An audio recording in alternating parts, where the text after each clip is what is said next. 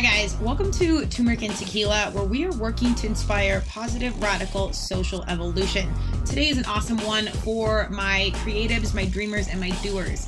I have Steve Kolander coming to the Turmeric and Tequila mic. Steve is a creative, he's a storyteller, he's an American country music artist, debuting in 1994 on his self titled album on River North Records. Himself, his work, and his agendas are all mission driven. He has worked with majors in the music industry uh, to the likes of the writers with Madonna and majors in the business industry with uh, companies like Reebok and many others. You've likely seen or heard his work at this point in time. We talk about his journey and his commitment to questioning a better way, including social justice, all the things we need in 2020, and even overcoming cancer that really brought him back to his passion and back to the mic to chase the dream. So, if you've ever been led astray from what you initially wanted to do, this is the podcast for you. Steve, thanks so much for your time, energy, and storytelling. We can't wait to hear more. And Turmeric and Tequila listeners, please don't forget to like and subscribe so you have the latest on all the TNT 411. Also, we have that YouTube channel up. If you want to watch these, they are on there. Turmeric and Tequila. Check them out. Welcome to Turmeric and Tequila with your host, Kristen Olson. Questioning a better way, one gracefully disruptive conversation at a time.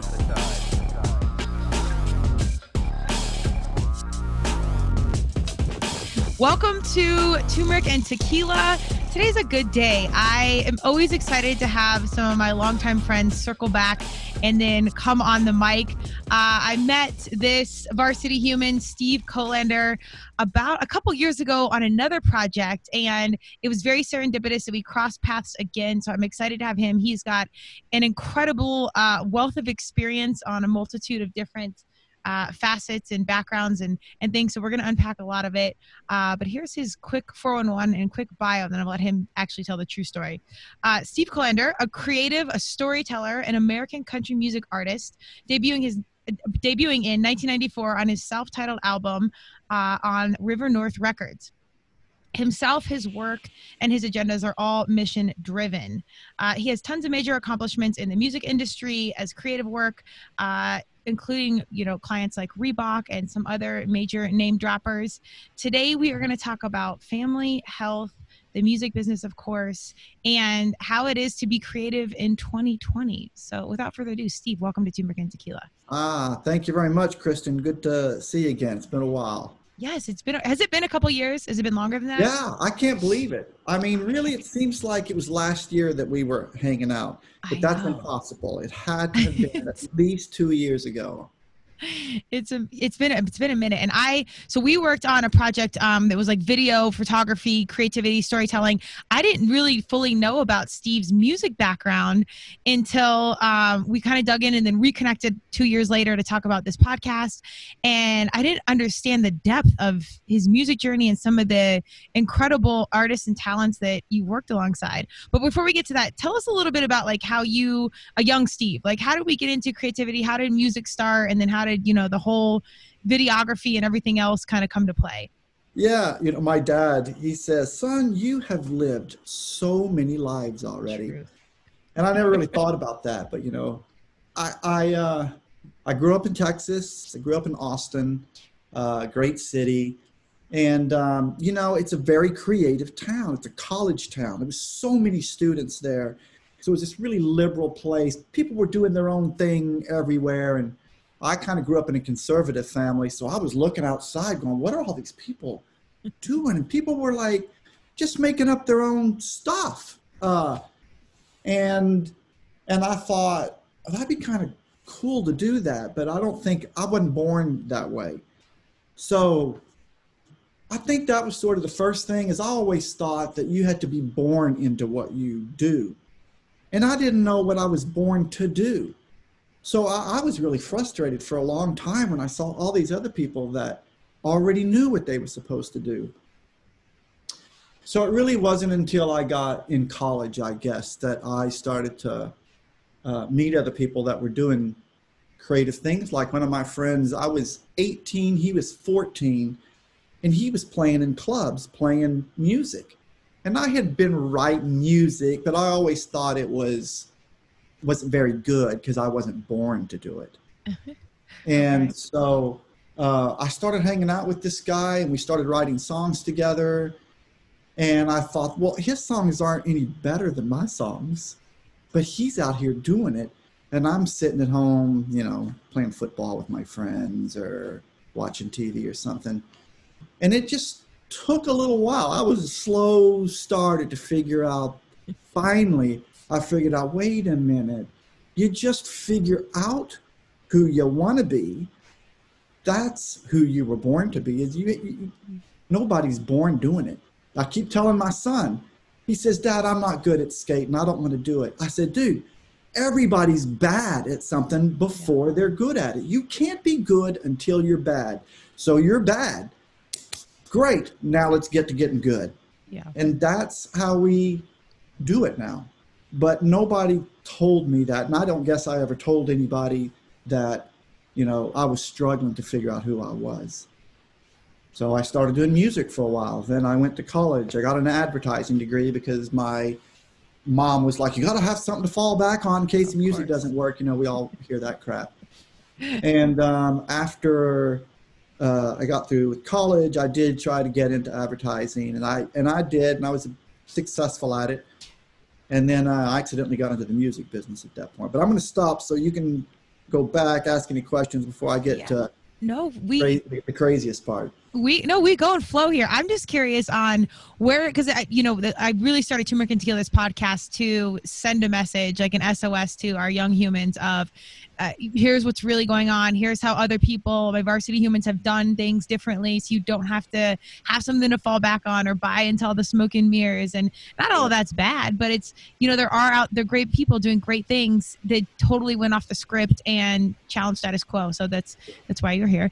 Uh, but i'm curious where did you get this initial idea and or reality of you were born to do it like was was that parents you know verbally telling you or is this something you created Where'd that come from? I think it's just something that's, I believe it's something that's innate in all of us. Um, I, I just know that that's how I felt growing up. I don't remember know where that came from, but I know that my son was is the same way. Like I said, he's nine years old, and he's like, Dad, I don't, I don't know what I'm supposed to do. As if you're supposed to do something, right? So yeah. I felt like I was supposed to do something. He feels like he's supposed to do something you know, I just I talk to other people. I do a lot of interviewing myself, sure. and people are always like, you know, I I don't know what I'm supposed to do, or I don't know what I was born to do. So yeah. I'm not, I don't know where that comes from, but I think it's just an innate thing. I'll tell you, I heard this this story, which I think is really good. There's this man who teaches storytelling, and he says, in the beginning, there was man and man looked one day, he was walking to a pond, caveman. He looks in the water and he says, I am. And in that next instant, he said, One day I will not be. And in that moment, he, he, she, um, figured out story. In that moment, when you say, I am, story has to start because the next thing is is well who am i? I am. I see myself. That's the first words of the bible right? And the, fir- the first word was i am. And or in the um, in the beginning there was word. I think that's how i think that's how it said it's said. So word once you have word then you have story and then you've got to feel that. And people are meaning making machines. Even if you see that little what's that called? That little Horseshack test? Is that what it's called? Horse Horseshack Jack where you the ink blot stuff? Oh uh, jackson pollock? Oh no the ink blot um uh not jackson pollock literally the complete opposite of that. This is, this is my creative brain. i'm like associations. Yeah. anyway there's these tests that you take and you know you see this ink blot and you and you try to you know and you go oh that's a, a horse drinking from a oh yeah no that is that's a jackson pollock. I would be saying it wrong but that's what it is. They have like psychopaths essentially. I could be this could be completely not pc but look at it and that's how you determine someone's mental stability or something loosely along those lines. Is that oh, close? oh, okay. Well i didn't even know that. Oh see I, I, we might be making things up. Maybe i need to go pour some tequila and we'll come back yeah. Get back to Steve and do the tequila part. Yeah, seriously. But you know, but no, the, the, the point being that as soon as we see something, we have to make meaning out of it. Yes. And so we are trying to figure out what our our, me- our own meaning. And uh, I, you know, I did. I've done that for years, my whole life, and I'm old now, um, and I'm still asking myself. I'm not asking myself who I am, but I am trying to figure out what the meaning of it all is. Sure. So from from being a, a writer, being a, a music guy, being a, an ad guy, then now I'm a film director slash music guy. I'm like, why am I moving around doing all this? What can't I just plant a flag and say this is it? hmm And I'm like, well, what is the flag? And that's when I realized that the flag is I have to make things. I'm a maker. Yeah. So if if you just gave me a ball of string and a pen, you know, and I couldn't do anything else in the room, I'm going to find something to do with that ball of string and that pen. I just have to make things. And if there was somebody in the room to talk to, I'd probably I might talk to them a little bit, but I'd I'd be needing to make something. Yeah. And So you that's what I make do. a story make behind it. Yeah. Well, the- the the the background of turmeric and tequila is you know I go back to like our OG philosophy of reality is nothing more than applied meaning. Whether you go through uh, Plato or Aristotle or you know Nietzsche, like I mean any of them, you kind of I mean they all have very different philosophies, but not really. It's kind of like to live is to suffer and everything's made up. Um, so there's there's Cliff Notes, kids. that is pretty much it. Yeah. Yeah, but but it's it's really it's powerful stuff because you're like, oh, you know, hundreds of whatever years later, I think maybe even thousands. Uh, I'm not one for math, but you kind of see like we are innately questioning the same things.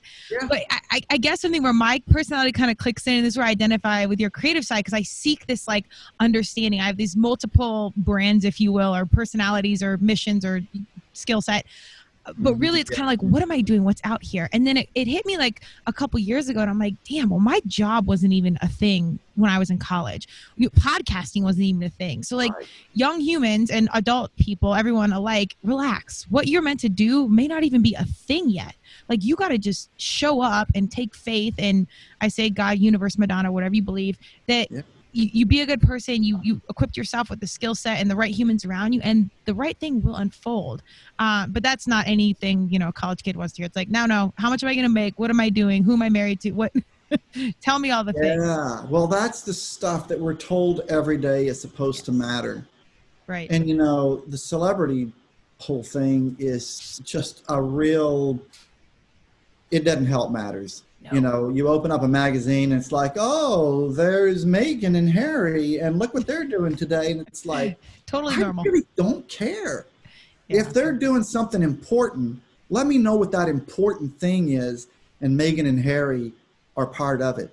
But don't tell me they're walking along the beach today with little Harry. I, I, don't care. but it sells magazines and then in turn sells ad dollars yeah. um but no i completely because we're told it's supposed to matter. Yeah And uh, it just, yeah, it just, it really bothers me. Well, and that's actually a perfect segue. And I think, and this is why I have so much faith in our young people because I think they agree with you. I think it's like us middle agers are like, mm, I don't care, but also like, oh, what is what is Meghan wearing, or what did Harry do, or say? You know, there's always something there, and that's where my graceful disruption. Like that's where we're here to we're here to disrupt this noise. Um, but I think our young humans are like, mm, I don't care, and I'm not trying to have you know X amount of dollar a year job that that I'm you know a slave to the game and I have golden handcuffs. Like I think they get it before we did, and they understand. I think the mediums like podcasting and journalism with you know responsibility. We actually and Tequila I just saw today was in Oxygen magazine. I did an interview with that. the, yeah, the editor in chief. So that's huge, and uh, and Laura, the editor in chief, does a very phenomenal, intentional job about disrupting the noise and being intentional with her magazine. But then it costs her in ad dollars. Um, but the segue to you was, I think you know, podcasting, music, creativity, the stuff you're putting out there can shift the reality where we're at. Like it's an incredible platform for graceful disruption. How has you know music specifically come in? And it sounds like you were in it got away from it went back to it. How did that kind of like transition and, and how is it now Well, uh, yeah. So um, I did have a, a record deal in the uh, mid 90s. And um, I did have songs in the Billboard charts. You know, I could play the game, but um, it was kind. It was hard playing that game because they're not interested. The the label, the radio DJs, they weren't really interested in. They weren't like interested in the truth. They weren't looking for authenticity. They weren't looking for sincere. They were looking for where's the hit, where is the hit. Money. And it's like the truth is, and you talk to anybody that that's written a hit, and they'll go, "I didn't know it was a hit. I just know how to. I just knew how to. I had a story, and I knew how to craft it, and I worked really hard at crafting it. But I'm not working hard at making the hit. I'm just working hard at making the song, and then the people decide whether it's a hit or not. But you see, back in the '90s and before and before that too, before the internet came along, the radio stations were choosing the hits. The people didn't choose the hits because they wouldn't hear them anywhere. Right. All they heard was the songs that the radio labels and the radio stations decided that was going to get put on the air so people could hear. And um, I remember I would go when I was on the road. I would go to different radio stations to uh, in the morning to do the radio program. The morning, six o'clock, everybody's going to work, and I'd have to get my ass out of bed to uh, get down there to the radio station. And um, I saw other labels. They're they're A and R people. That's what they would call the artist and repertoire, and they would represent the artist. They would come into the radio station trying to pitch their artist. And I remember this one A and R guy came in and he says, "I've got a I've got a card trick, and if I can pick your card, you put my guy in medium rotation." And the guy goes, "There's no way you could pick my card." And he goes, "Okay, then let's play the game." And of course, it's a magic trick. Right. And the guy picked the guy's number, and he had to put him in medium rotation. Meanwhile, I had to get out of bed at 5 a.m. to make it to the radio station at 6 a.m. trying to talk an authentic game Yeah.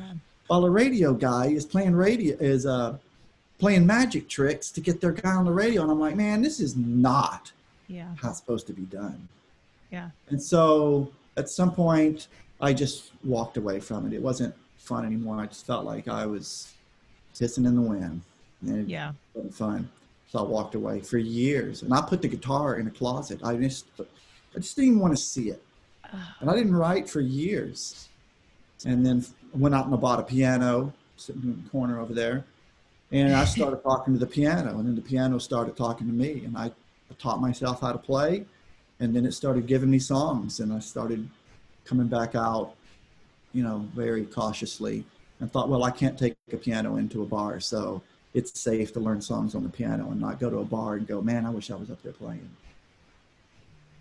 so i i um, started on the piano and then it really wasn't until this covid thing hit that i saw some of my old friends playing in their houses putting it out on the internet and i thought yeah, maybe, maybe I will. My son's getting old enough now that I got a lot of songs. He doesn't even know what they are. I should start documenting all these songs. Just get them out there, put them on something that exists for him. Yeah. He thinks my stuff is crappy right now, you know. it's not it's not rap and hip hop, which is cool. I, I like that stuff too, but that's not what I Just wait till he can sip tequila. He'll like it way more. I know, right? He's not far from Sometimes 21. He and I, we've written a couple of rap songs. Okay. So see? I can go there for his. Load it. You got to ease him in. Ease him in. So, uh, but um, yeah, so I started going out. I, I go outside and I do the barbecue sessions. That's what I call them. And I'd sit by the fire and I'd sing a song for the day, and then I'd come out the next day sing another song. And uh, I thought I was going to do that for a couple of weeks. I thought this COVID thing. Remember that at the beginning they're like, Yeah. you know, we're going to close down the school for two weeks. I'm like, oh, okay, that's that's fine. It's, it seems like a long time, but so after two weeks, yeah, they prolonged it. So I kept getting out there singing some more, and we're going on eight months. I, I, I started to run out of songs that I had already written and remembered the words to. so then I started going in the base. I'd wake up really early while Connor was still sleeping and my wife was still sleeping. I'd go down to our crappy little basement next to the sump pump. I mean, it's a real hellhole down there, but it was the one place that could, it was super quiet. Nobody could hear me. And um, I started writing new songs, and oh my God, it felt so Yeah. good. Yeah. I mean, that's such, it's when you talk, I don't want to interrupt the flow, but you, Oh. Uh, when you said the music world, like this really pure outlet, a creative outlet was, you know, but potentially and well, did become your profession. And then you saw the world that that profession existed in. It almost like tainted this really pure outlet. So what do you do? You shut down and put it away. And that's, I think, just like any young human or anyone's voice out there, you got something to say, and then society, your parents, your boyfriend, your girlfriend, whatever, come back and say, no, and then you like you you go back to your shell. And i think every person experiences that in some capacity. The scary thing is, is when it's not that you can't monetize it because i always think if it's meant to be it will come around. And again remember it might not be invented yet whatever that thing is. Mm-hmm. um that when that's like a coping mechanism and that's part of like your mental health and you're unaware of that you take that away that adds one more factor of unhealthiness, if you will, to your world. And you don't have that coping mechanism, especially as a, a kiddo, and you have this outlet and then it's taken away. It's kind of crazy. And I actually dabbled, I'm not musically inclined, although I want to think that I am, like I lie to myself. Um, it, that's why I love TikTok. You just, you know, sing along with everything that's already on there. But uh, I, I got into the world. I knew A&R. I went down to Arista Records because I was a Whitney fan. I followed Clive oh, Davis, and we, yeah, we got into like the business too. Yeah, well, a little bit. I did internship at House of Blues out here, and then Outlook Music, which was one of our Bronco players' labels, and I, I dabbled in. But the more I got in, it was just like you said. It was about the paycheck. They Didn't care about the human, and I didn't really fully understand why I was so repelled. But I loved music, and I loved the process, and I loved creative humans. It just that wasn't specifically my past. I was out, but now it's kind of circled back into this this. But like you, I was like not musically inclined, but like my heart space was there. But then ooh, hmm. the door shut because I was it was gross. Um, but I want to get back to you in in how the journey kind of took you away. But then music, spirit, again, what pulled at you came back, and then it found its way again without you knowing what it was supposed to be. Yeah, well, you know, I I uh, right before this COVID thing, I, I told you, um, you know, you and I talked a, a month or so ago, and I pointed out to you that I got a, um, I had a throat issue. I don't use the C word because I don't like it. Exactly. Um, but I had a swollen gland here. My tonsil was really big. And um, they're like, you know, you're going to have to have some radiation for this. So I had like 35 radiation treatments and it just burned my whole throat. Like my, even my skin's discolored now because of it. This was a year and a half ago. And um, you know, I remember talking to the doc and I'm like, am I going to be able to sing again? Not that it really matters because what I really just need to do is be around for my son. But I'm just sort of curious. And he says, I think you're going to be fine when this is done. So um, when it was all over and my throat started to heal, I thought, I wonder if I could still sing. And I tried it and I could. Yeah. And then I thought, you know what? It's kind of weird that that was. I'm a storyteller, and the spoken word or the word, the written word in song, that was my thing. And I put that in a closet. Mm-hmm. You know, shame on me. So I thought, you know what? If I can get through all this and it's I, I kind of owe it to myself and and and the creator to um, you know not hide that. Do you think that it? I mean, that's kind of ironic. Like if we talk about our initial uh, statement in the podcast, you even said, "I'm looking for what I am, what I'm, what I'm born to do," and then here you are with something taken away, saying like, "I'm a creator." I, now I know, but you consciously put it away. So, and this is again what we all do. This as humans. We're like, oh no, I know, I know, I know. Not going to do that. Well, who am I? What am I doing? Why you just had that name tag on and you took it off. It's, oh shit, where is that? Oh, now it doesn't stick anymore. Uh-huh. so, so you you we kind of do this breakdown, breakthrough. And sometimes it takes something so strong to where it like knocks you on your ass and you're like, okay, now I'm paying attention. Um, yeah. After your diagnosis and your healing, and how much did that creativity and getting back to writing really i mean outside of treatments and radiation but genuinely promote healing to be creative again and have this insight of like it's for my son and oh and it's also for me and potentially the rest of the world i don't know i mean i think it keeps me sane i think i feel like i'm on the back on the path of what I was always meant to do, but but sort of got turned off and turned away from it.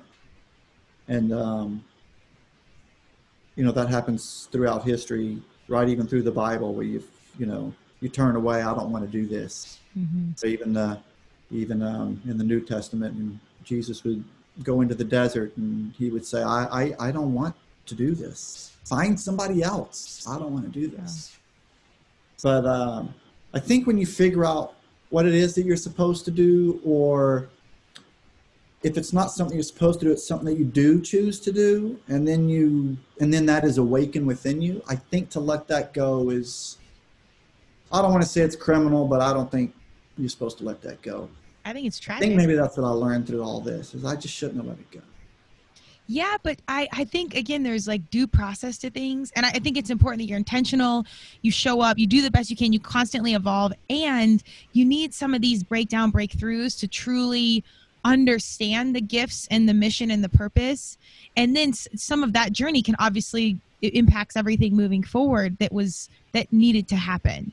You know? You're, you're a wise old soul. Kristen. I'm just I'm just drinking, and I'm kidding. But no, no, no, I, no. Uh, I I think that that's that's true. Things happen in time when they're supposed to. You know, yeah. I did have a a coach once upon a time, and I'm like, man, I should have done this, and he goes, I don't want you to ever yeah. say that word should have again, because it happens now because it's supposed to happen now or it didn't happen then it wasn't supposed to happen things happen when it's supposed to. Yeah. And so, you know, for me, I was writing songs. They were fun. Maybe they were even a little bit shallow. They're much deeper now. I just dig deeper. And it's not like it's harder. It's easier to dig dig deeper now. For one, I'm not trying to find a hit. I'm right. just trying to find a song. And sometimes when I go into the basement, I wake up at I, I used I used to not be an early morning person, but I am now, and I wake up at like five forty-five. It's because oh, everybody's still sleeping. My son's not up yet, and I can get down there and get something done. And I have no idea what I'm going to write about. I don't have something to say when I'm marching down to the basement next to the sump pump. I'm not. I'm not like, oh, I'm going to say this today. I just sit down there and I go, basement. what do you got for me today? What treasure is down here in this shitty basement? And I just listen. I'll put pick up the guitar and I'll play a couple of chords. So I go, oh, that sounds kind of neat. What's that saying? And I'll play that chord, those couple of chords back and forth. Yeah, it says now, I think I'm supposed to go to this chord next. And I'll listen to that. Yeah, that's it. Or no, that wasn't it. That was sappy. Or that's too dark. Or whatever the feeling didn't feel right then or felt feels good it slowly comes to life and I go, but yeah, but I don't know what the words are. It's like right now it's like a do do It's like, well, you know, that's that's not gonna work. Then eventually I'll the, the other day I came up with a phrase that was like, I love the life I live. Mm. And I thought, okay, that's it. I love the life I live. And then after about five minutes of hearing me sing myself sing, I'm like, that is so lame. That's so I sad. like it. well, thank you. Yeah. And then I turned it around. I'm like, I'm riding this. I'm riding this train all the way, and I'm like, and after I played that, I'm like, that's it. I'm riding this train all the way. It just felt more. It felt more, you know, non-stoppable yeah. It felt more like, I don't know what this train is, but I like it and I ain't getting off. I like it. And it felt better than I love the life I live. That's nice, but.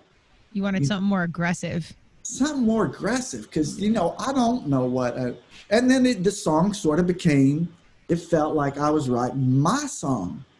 I, this song, this is this train is a runaway train, and it has been for a long time. Yeah and I don't know where it's going, but I like it. I'm okay. hanging on. I'm not getting off. And one day this train's going to end, but I got to just keep riding it and keep enjoying it till the wheels fall off. Yeah.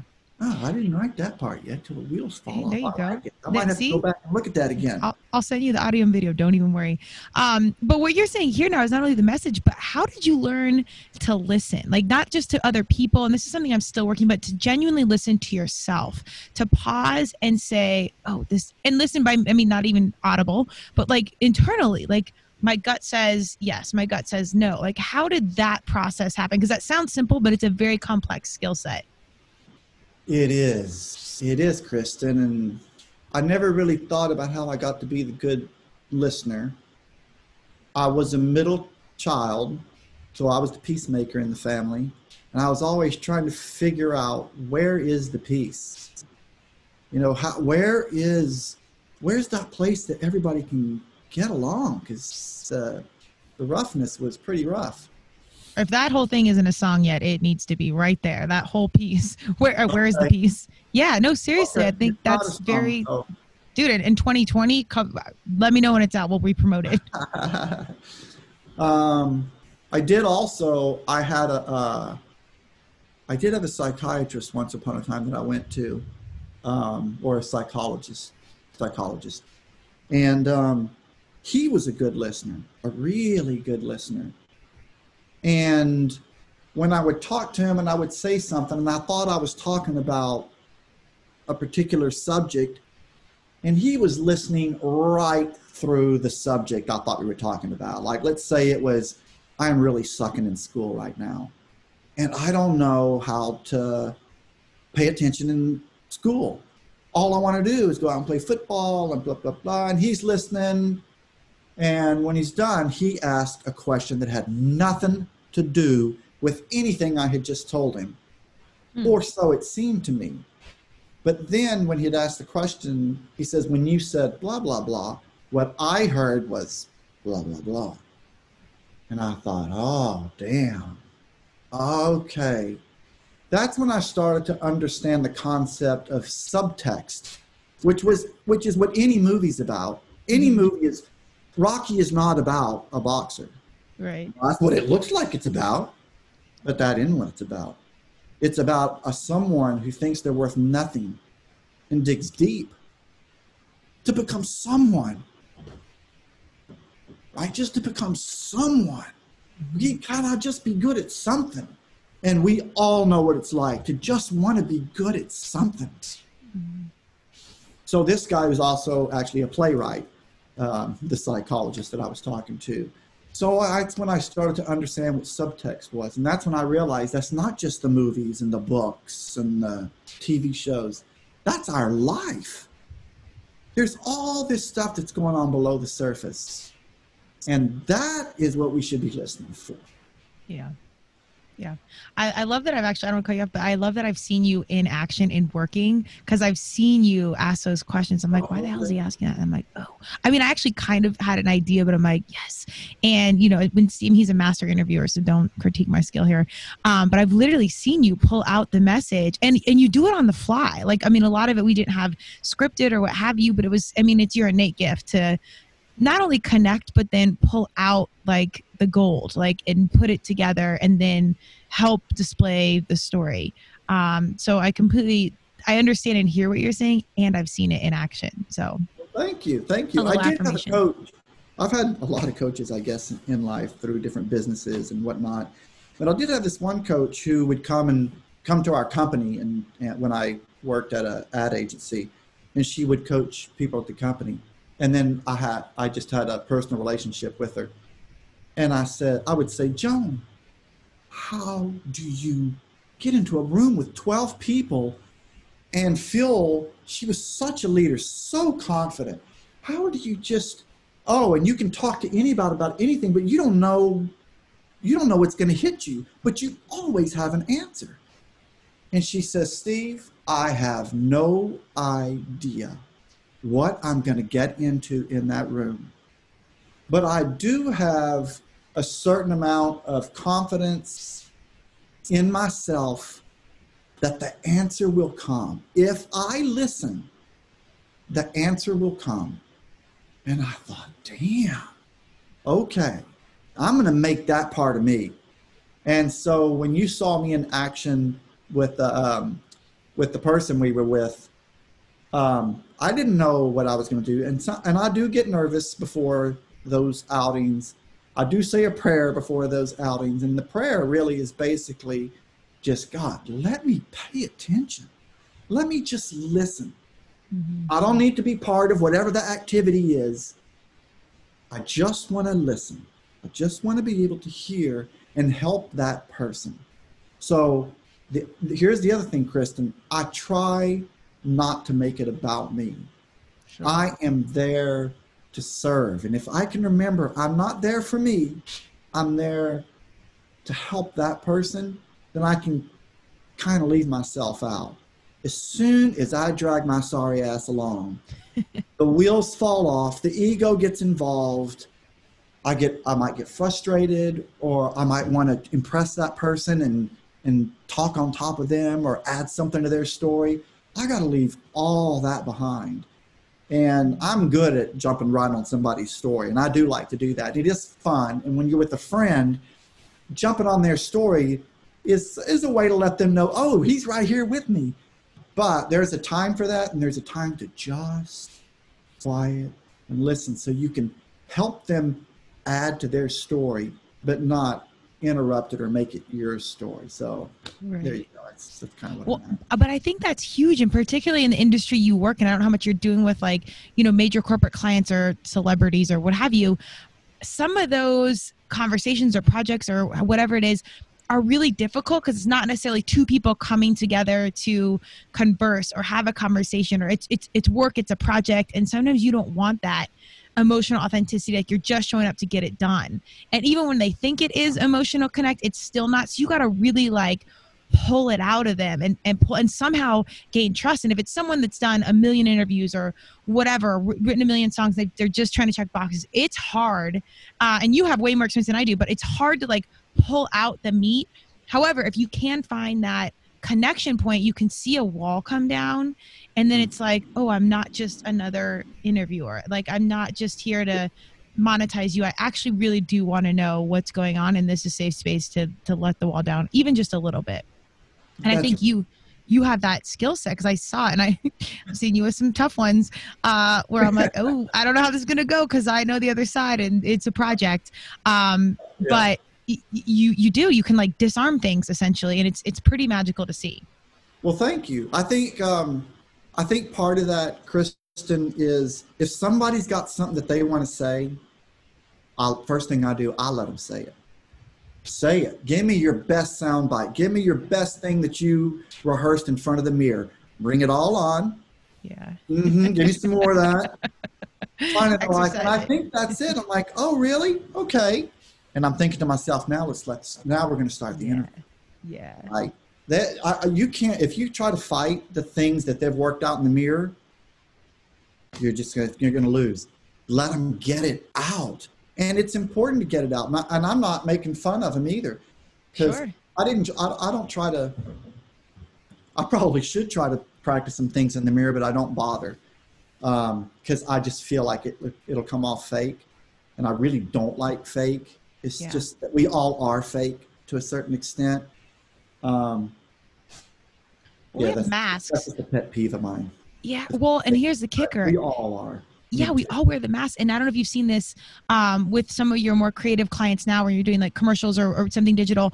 But what was like even with some of my corporate clients or corporate jobs or whatever what sold before doesn't sell now particularly to our young consumer. So i'm so i'm excited to see this because people like us that do want to reveal heart space now our consumers are actually consuming that way. So it's it's yeah. come full circle in this super polished mass situation and rehearsed. I totally get it especially if you're doing 10 interviews a day or whatever you're out in the spotlight so much. But that's fading. Our, our young people want authenticity. Um, yeah I, I, I, yeah, I, I think it's fine. I think people who, you know, politicians, they practice their lines. Absolutely. They can get in someplace and get out. And that's fine. As long as that, if that's all somebody wants to hear, that's fine. Then just give it to them. But if somebody asks you a question deeper, you know, they owe it to be listening. When does somebody really care? Listen, listen, listen. Does this person really care? They do. Okay. Yeah. I'm going to give them the extra. And don't bother with it. You know, a lot of people they just want the soundbite. They don't want the depth. They're too. They're in a hurry. Just give me the bottom line, and I'll get out of here. Yeah. Okay, I can do that. Yeah. Or we can have a real conversation. Well, so are you super inspired right now? Because again, all things are on time. Like you got out, you got back in, but now authenticity, heart space. Like let's talk about social issues. You've got a mic, you got a guitar, you're musically inclined. Like you're right on time. Like, I mean, are you excited about? I know we've got a lot of things to pray for, you know, health and COVID and everything, economy. But are you also excited about opportunity that lies in front of you? Well, you know, what's funny about that I still am just a creator, right? So I'm not, I do want to know that there's a place for it to go. I do want to know there's not a gatekeeper like a record label to go, that's good enough to get out. That's not good enough to get out. At the same time, I might, here goes the word should, and uh, my coach would go, don't say that, but maybe I ought to look into how I can use social media to get the word out there. But I kind of wish that was just somebody else so that I could just create and I don't have to worry about how to get it out there. I say that, Kristen, but as I do try to study this a little bit, it is a reminder that if this is some sort of substitute for being in the club, which it is right these days, the with COVID, you can't musicians can't get out like they used to. There's no concerts or whatnot then it is important to not just sing the songs, which is what I really have to do, but how could I connect with somebody like yourself? Like we're just sitting here. If I was to play a song, I would like to know if that hits you in the right place. Yeah. Right. So in that sense, yeah, I guess social media and a live concert is might really be a cool way to go. But I'm still sort of like, uh, okay, let's see, how do I make that happen? So right now, I'm just loving writing songs, playing them. I put them out on Facebook or Instagram. I was going to say, you're embracing the social a little bit, and it's not just a creative, you are a creative, and that's a huge title to wear. And any fellow creative will yeah. acknowledge and that. It, and it, it's true also, if nobody would hear these, I, I, I wouldn't do them. It really, it's knowing okay. that I can put it on Facebook, that there's a place that I can put it on Instagram. There is a place that it can live for others to hear. That is super important to me. Yes. Um, I just haven't like run into it full kilt like some YouTube celebrities will do. You know, it's like I just got to talk to my to my followers today. It's two thirty, yeah. and that's when they're online. I'm like, wow, that's that's its own sort of record label gotta yeah. do it this way thing and i'm not there i'm not ready to do that yet but i think i'm still understanding it. As you pointed out there's still probably things that are yet to be invented or mm-hmm. embraced that i might go yeah that's me. I feel that. I'm still looking around to see what it is i feel i guess. Yeah well, you'll know like everything else when it hits you.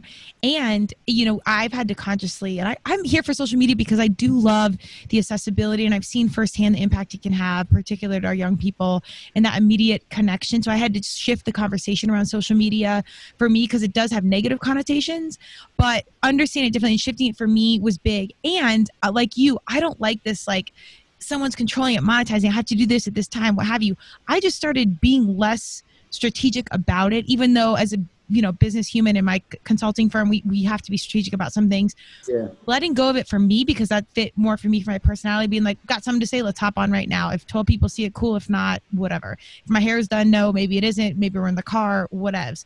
Um but that allowed me to shift my attitude around it and so then i felt more comfortable with the platform and what it was and i'm still you know even as this i'm a professional i want to say for everybody else then when it comes to my stuff i'm like Ugh, it's a little cringy like do i want to be influencer and and I'm I'm warming up to, and I have to change my own conversation because I am I'm confident in what I'm saying, what I have to say. I believe in turmeric and tequila in these conversations. Like I really think this is my angle and and purpose and, and point of service to everyone else.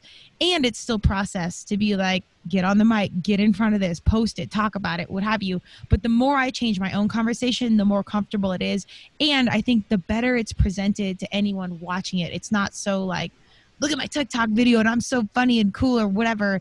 Um, but it's it, we're also not of that generation so it's still weird to us yeah, yeah. The more I, I change the combo, the more comfortable it becomes. I, I know. I'm really. I, I love what you're doing. I really ad, admire you, and I'm inspired by what you're doing. And, and seriously, I mean that because, you know, I've watched others um, do the social media thing, and um, you know, where you're out in public and you're oh, I'm going to grab my phone and do, you know, a little thing with my followers. like, hey, I'm in Walmart right now. Look at the crowds. And, you know, I had to get some new guitar strings. And it's like, I don't know, man. Is that, yeah. and maybe that's cool. Maybe it is. I come from a, an era, I guess, that you made a brand, you have a brand. I don't know, I'm winging this, but as I think about this, as we sit here and talk about it, I had some cool musician friends that were my that was my band. I had a band leader who he carried himself a certain way, and uh, you know, if I wanted to do a cover song of the Beatles, uh, he'd say, "Yeah, it's a great idea, man. What what are we going to do?" And I'm go, "How about Love Me Do?" And he'll go, "I don't think so." I'm like, "Well, what do you mean, man? I just said like a Beatles song." He goes, "Find one nobody's heard of before." I'm like, um, I don't know what you're talking about. And he goes, you know, like uh, this boy, or uh, I'm like, well, I just kind of wanted to do something everybody heard. Yeah. And he was so cool that I was like, oh, I guess I got to be cool. And I think I took on that personality that he has had has. I don't really know where he stands, and that was a long time ago. But um, I'm just like really careful about how I present myself. And you can I don't think you can do that in this day and age with uh, social media and whatnot. You just gotta like jump into it. But I'm like, I want to jump into it, but I don't want to look like a fool 30 minutes from now when I look back and I go, I wish I could have done that over again. I love do overs. well, I know you are an editing and I mean, you usually have control over this. However, I would take extreme confidence in your natural gifts, your experience level, and the skill set at hand right now because you've you've run these laps. And even if it's a little bit messy, people will probably like it more because it's real. And again, that works against what we do as professionals. So we have like, you know, the turmeric and tequila side of our creative brain where it's like needs to be professional, nope, needs to be authentic. And it needs to be not too polished. So I see that balance why it's hard. But I, this has really helped me knowing, okay, maybe I'm not comfortable fully being like influencer status, most extra, what have you. And most people would think, are you sure you're not? And I'm actually really not. Um, however, then I see people that are doing it. I'm like, okay, we definitely know more. We've been around more blocks. We have more experience. We've done studied more books, what have you, been to more athletic comps, whatever the thing might be. If I'm not, you know, displaying my message and I've had people invest in me and, and, education dollars and this, I'm doing a disservice to the community. So for you to not share your voice, I'd really welcome you to embrace this. It's a disservice to any young human, your son included, old humans alike, to not be able to hear your message and say, "Oh my God, this Steve dude is amazing! I'm so glad I heard this social change song today. That really changed you know my outlook. And you know maybe country isn't so racist or you know i mean these are like big pivot points. It could just be one message you're putting out there and you have the ethos and experience to say it you know? And there's a lot of people a lot, a lot of people that don't have that credibility and they're saying a lot. So please jump in this noise. No that's true others have said the same thing kristen. You re- they're like you know dude you might think that what you're doing isn't all that big a deal. That's called a gift that's why you don't think it's a big deal, is because it comes naturally to you. So just get over that because the rest of us wish we could sing and the rest of us wish we could write. So cut that shit out and just start singing and writing. And I, you know, I've really had to think about that because that, all that's true. And um, I, I think that you're right. I do think I just got to put it out there and yeah. enjoy it and well, and I mean, alongside that, the humility is beautiful. Like, I hope somebody can hear this conversation and be like, damn, this guy's good. And like, what a humble side. Like, what a person that's been around the block. And because you, you've been around greatness in the music industry, around the media industry. I mean, you've been amongst genuine rock stars, no pun intended. So I can, and you've hung with them. Like, you've been part of, you've written with them and you're on, you know, billboards and writing credentials. Like, you've been in it. So still to have that humility, with experience, I think in itself is really a beautiful thing. So I'm glad that there's platforms like this that can expose that side of you as well, because that's a that's an important piece of the message alongside being out there and, and embracing the voice. Yeah, you know, I have to remind myself those things too, Kristen. I've written with Hank Cochran, who wrote I Fall to Pieces for Patsy Cline.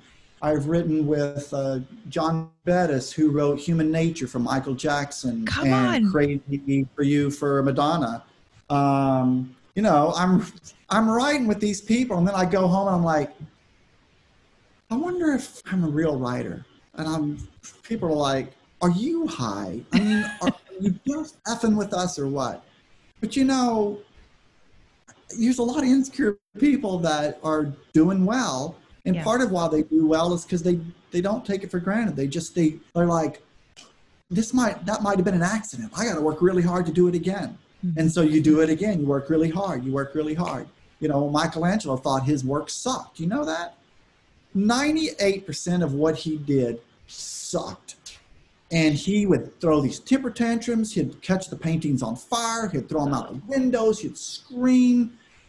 And look at the beautiful 2% that he gave the world. But he, he hated what he did. And he did not, he thought he was a fake. He didn't think he was a real artist. That's the truth. And that's another one of those things I have to tell myself. And I certainly wouldn't compare myself to him. You could probably tell that by now. But you have to hear those stories so that you feel like you've got a fighting chance, you know? Mm-hmm. Well, that's, um, I mean, that's glorified and that's the real, but that's like influencer marketing. I don't say this as a cheap brand conversation, but it's you see the people around you or your idols or whatever, your parents or anyone you look up to, and you're like, oh, like we are always our worst enemy. I don't care who you are, where you're from. Like our, ourselves are our biggest critics, and and, it, and it, it exemplifies when you get to that really varsity level of like professional status. Like then it's even harder.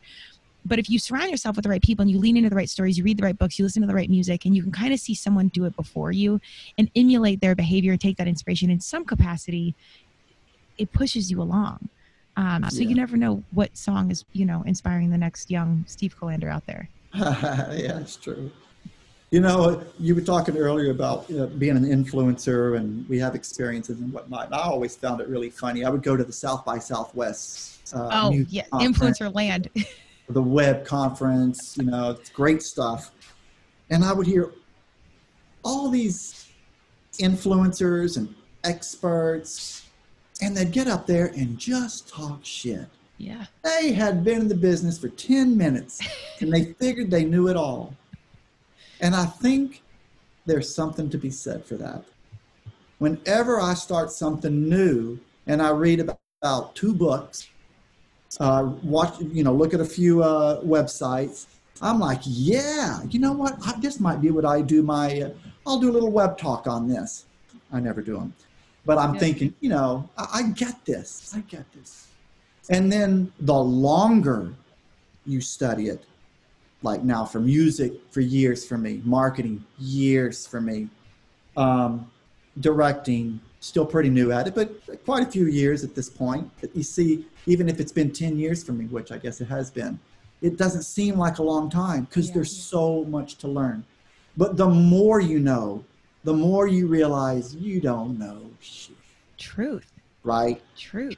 And when you're new at something, all of a sudden you feel like you know it all because you just, bam, you got so much information. It feels like I must know it all. I mean, how much more could there be? I just read two books, seven websites, three blogs, and a podcast. So definitely I'm in the know now. But you start doing that stuff for years and you start really knowing the ins and the outs. And you real and then you realize I'm not even the more experience you have, the more you go, I'm really not qualified to talk about this. Right. Because there's such depth, there's such an appreciation for that art or that skill that you know takes years, if not a lifetime. And yet here comes the experts, and I just wrote a book. I wrote an ebook. I wrote a. Oh, come on! Yeah. But it's. I say that in. I say it authentically, and I say it silly wise because you know you got to talk about it. Somebody's got to talk about it. It's the truth. We have to talk about the You can't truth. stay quiet because I don't know everything. No, just put out what. Just talk about what you know.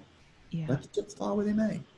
Well, I, I think that's a really great awareness, and all the more reason where you got to step in and discredit the noise. And just like we talked about, um, our old school like marketing agencies or advertising agencies our, our consumers are consuming differently. So i actually think there's there's transition in the influencer game. And i printed shirts that say influencer just to poke the bear because that's what we do with ko lines. Um, but because i think our young humans are seeing through it. If you've got a million signs in your yard meaning you're promoting all these brands and you're just naked on instagram there's no substance there our young people they might you know like your ass or whatever nakedness is there but they're not actually going to buy the protein shake you're slanging. And so right. there's you know we're starting to see this Have discrepancy you seen mine, by the way Go, Steve. You just, I think you just got a sponsor, man. oh yeah, my wife is going to just punch me for that. You just had to go there, didn't you? Yeah. Like you know, this is the new world we live in, honey. It is. it, it, I mean, it is what it is. But like I said, I, I, have faith that our our young people are starting to see through it, and our people. This is why I started the podcast on because people like yourself, myself included, we're like, mm, I'm not an influencer. I'm not doing this, and I'm like, okay, fine, but just come on Turmeric and Tequila and talk about it because I promise you, it's gold and there's value. And if one person hears it, it makes all the difference. And if you don't want to be an influencer after that, okay, fine. But at least we got you on the record sharing your story. Um, so it, it it's important. I think you're in the boat with so many people, and that's why it's so important that you bust through. Yeah. Well, thanks, thanks, Kristen. No I do. Um, I do believe that it is all about authenticity, sincerity. Those two things are what creates empathy in others. And empathy is the only thing that will make a story stick inside someone's head. Yeah. You can talk about all the rational reasons all day long. You've got to find the emotional one that will move the needle, and that comes from empathy. And if you can tell a story with empathy and be authentic about it, you could you could sell anything. Yeah. I, but when I say that, I mean that sell it authentically, not selling ice to an Eskimo, but selling uh, to an Inuit. But you know, to it has to be authentic, an authentic sell because some because somebody could benefit from this. Yes. And, and if you have empathy and you're authentic about it, that's what it takes. That's what it takes to sell a song, to sell yourself, sell a product, service, any of it. I completely agree. And you know, if music doesn't work out, you can run for president because that's what we need. So I'll just put you and you and Christian can be, you know, uh, president and vice president. Kolander and uh, is it Williams? Yeah, yeah, yeah. Yeah. Okay, so there you go. I couldn't do it. You know, I'm too. I'm I too know. emotional. It, I'm too I, emotional. I watched those. I watched those guys at it, and I'm like, I, I, I couldn't do it. I could no not way. stand there, and and soak in all that input and yeah. nastiness, and not when my when I get um emotional uh, my blood pressure goes up. And when my blood pressure goes up i can't think.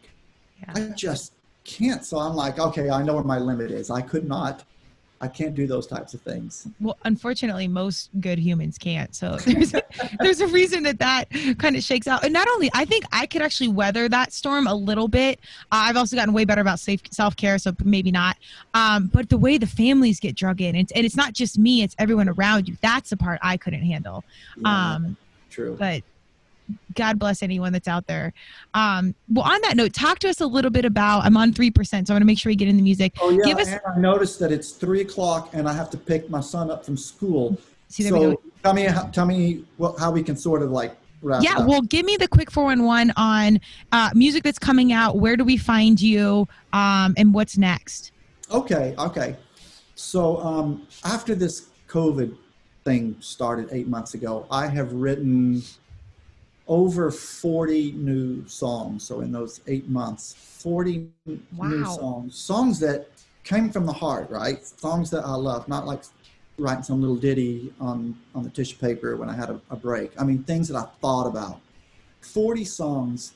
And so I thought, you know, I should do something with this that's a little more permanent, if you will. Sure. Um, so I am putting together a new um, CD, although I don't think it's really a CD. I don't think, I don't think people do those anymore, do they? Some um, do. Yeah. Um, putting together some sort of record of uh, songs. Um, I'm gonna. I'm. I'm much more. Uh, you can find me on Facebook at what's my. Uh, is it Kolander One? Facebook Kolander One. I think your Instagram's Kolander One. I'll list them all. Yeah. Okay. You. Yeah. You. Thanks. Um, so you can find me there regularly now, um, and uh, now I'm on Spotify. Finally, after all these years. I saw that. Yeah, you know, um, whoever bought my, my masters years ago for those first two records, they just they're sitting on them somewhere. Uh, they ah. never put the let the public have an opportunity to buy those albums online. It's nuts. Oh, that's so I might even go re-record those records so that they can be on Spotify, Amazon, all those places. But um, I got somebody who's helping me put that stuff out there now, so I know that I'm on uh, Spotify. I think iTunes now. Yeah, I am.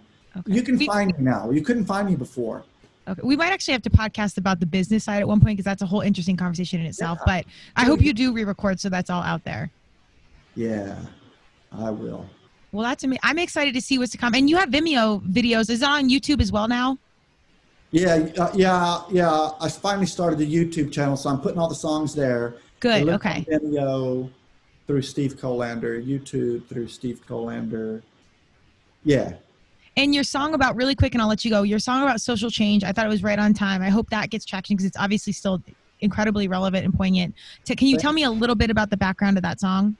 Hey You. Hey You, yeah. Hey You was written because, well, you know, we just have to get along better than we do. Yeah. We just have to find a way to chill with each other.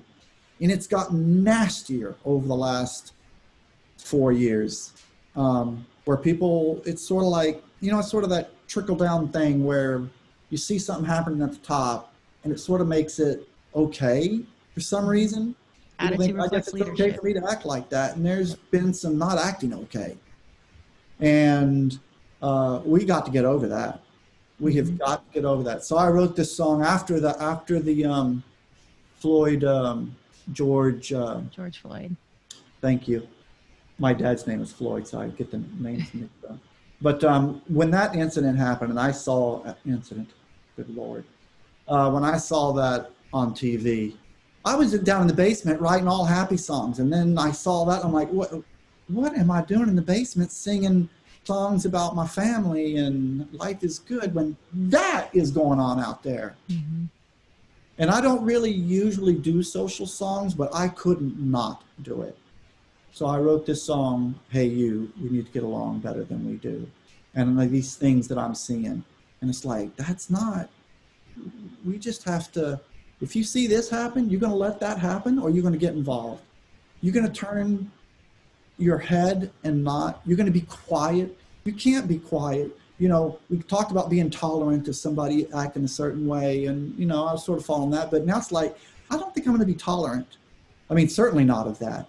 But there was a lot of places where I thought I was going to, you know, just just be quiet, just bide your time. You know, let's not get in an argument here. I don't really like confrontation, but um, I just had to say something, so I wrote that song, "Hey You," and got friends all over the country. Here we are, you know, we had to make the the song remotely, so I had people in Minnesota and Virginia, Nashville, Texas, here in Boston and everybody pulled their tracks together, and then I sent it off to Nashville to have it mixed and um, and put out there for people to hear. And it, it you know it got made made a little noise, made more noise than the rest of the songs. Uh, I think I think it still will um, I'll def I'll definitely post it, and it's a huge nod. And I think I'm I'm the bright side of that is it brought someone like you again, our our key humans, to come out and and share the voice when there was apprehension prior. Like it, it was a shove in the right direction. So if there's any silver lining to something so awful, I think that's one angle to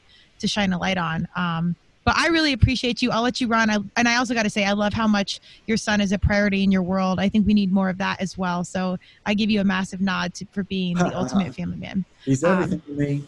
I, I believe it. I see it. But thank you for your time and energy. Let's please catch up again soon. I want to hear more about the music business and and using your voice in general. So let me know how I can help promote the cause and anything that's you know helpful from our end. We're here for you. Thank you, Kristen. Thanks for having me on. Absolutely. Love you. We'll talk later. We'll chat soon. Okay. Take care, Steve. Okay. Thank you for joining Turmeric and Tequila with your host, Kristen Olson. Tune in next time and don't forget to subscribe on Apple, Google Podcasts, Spotify, or wherever you listen.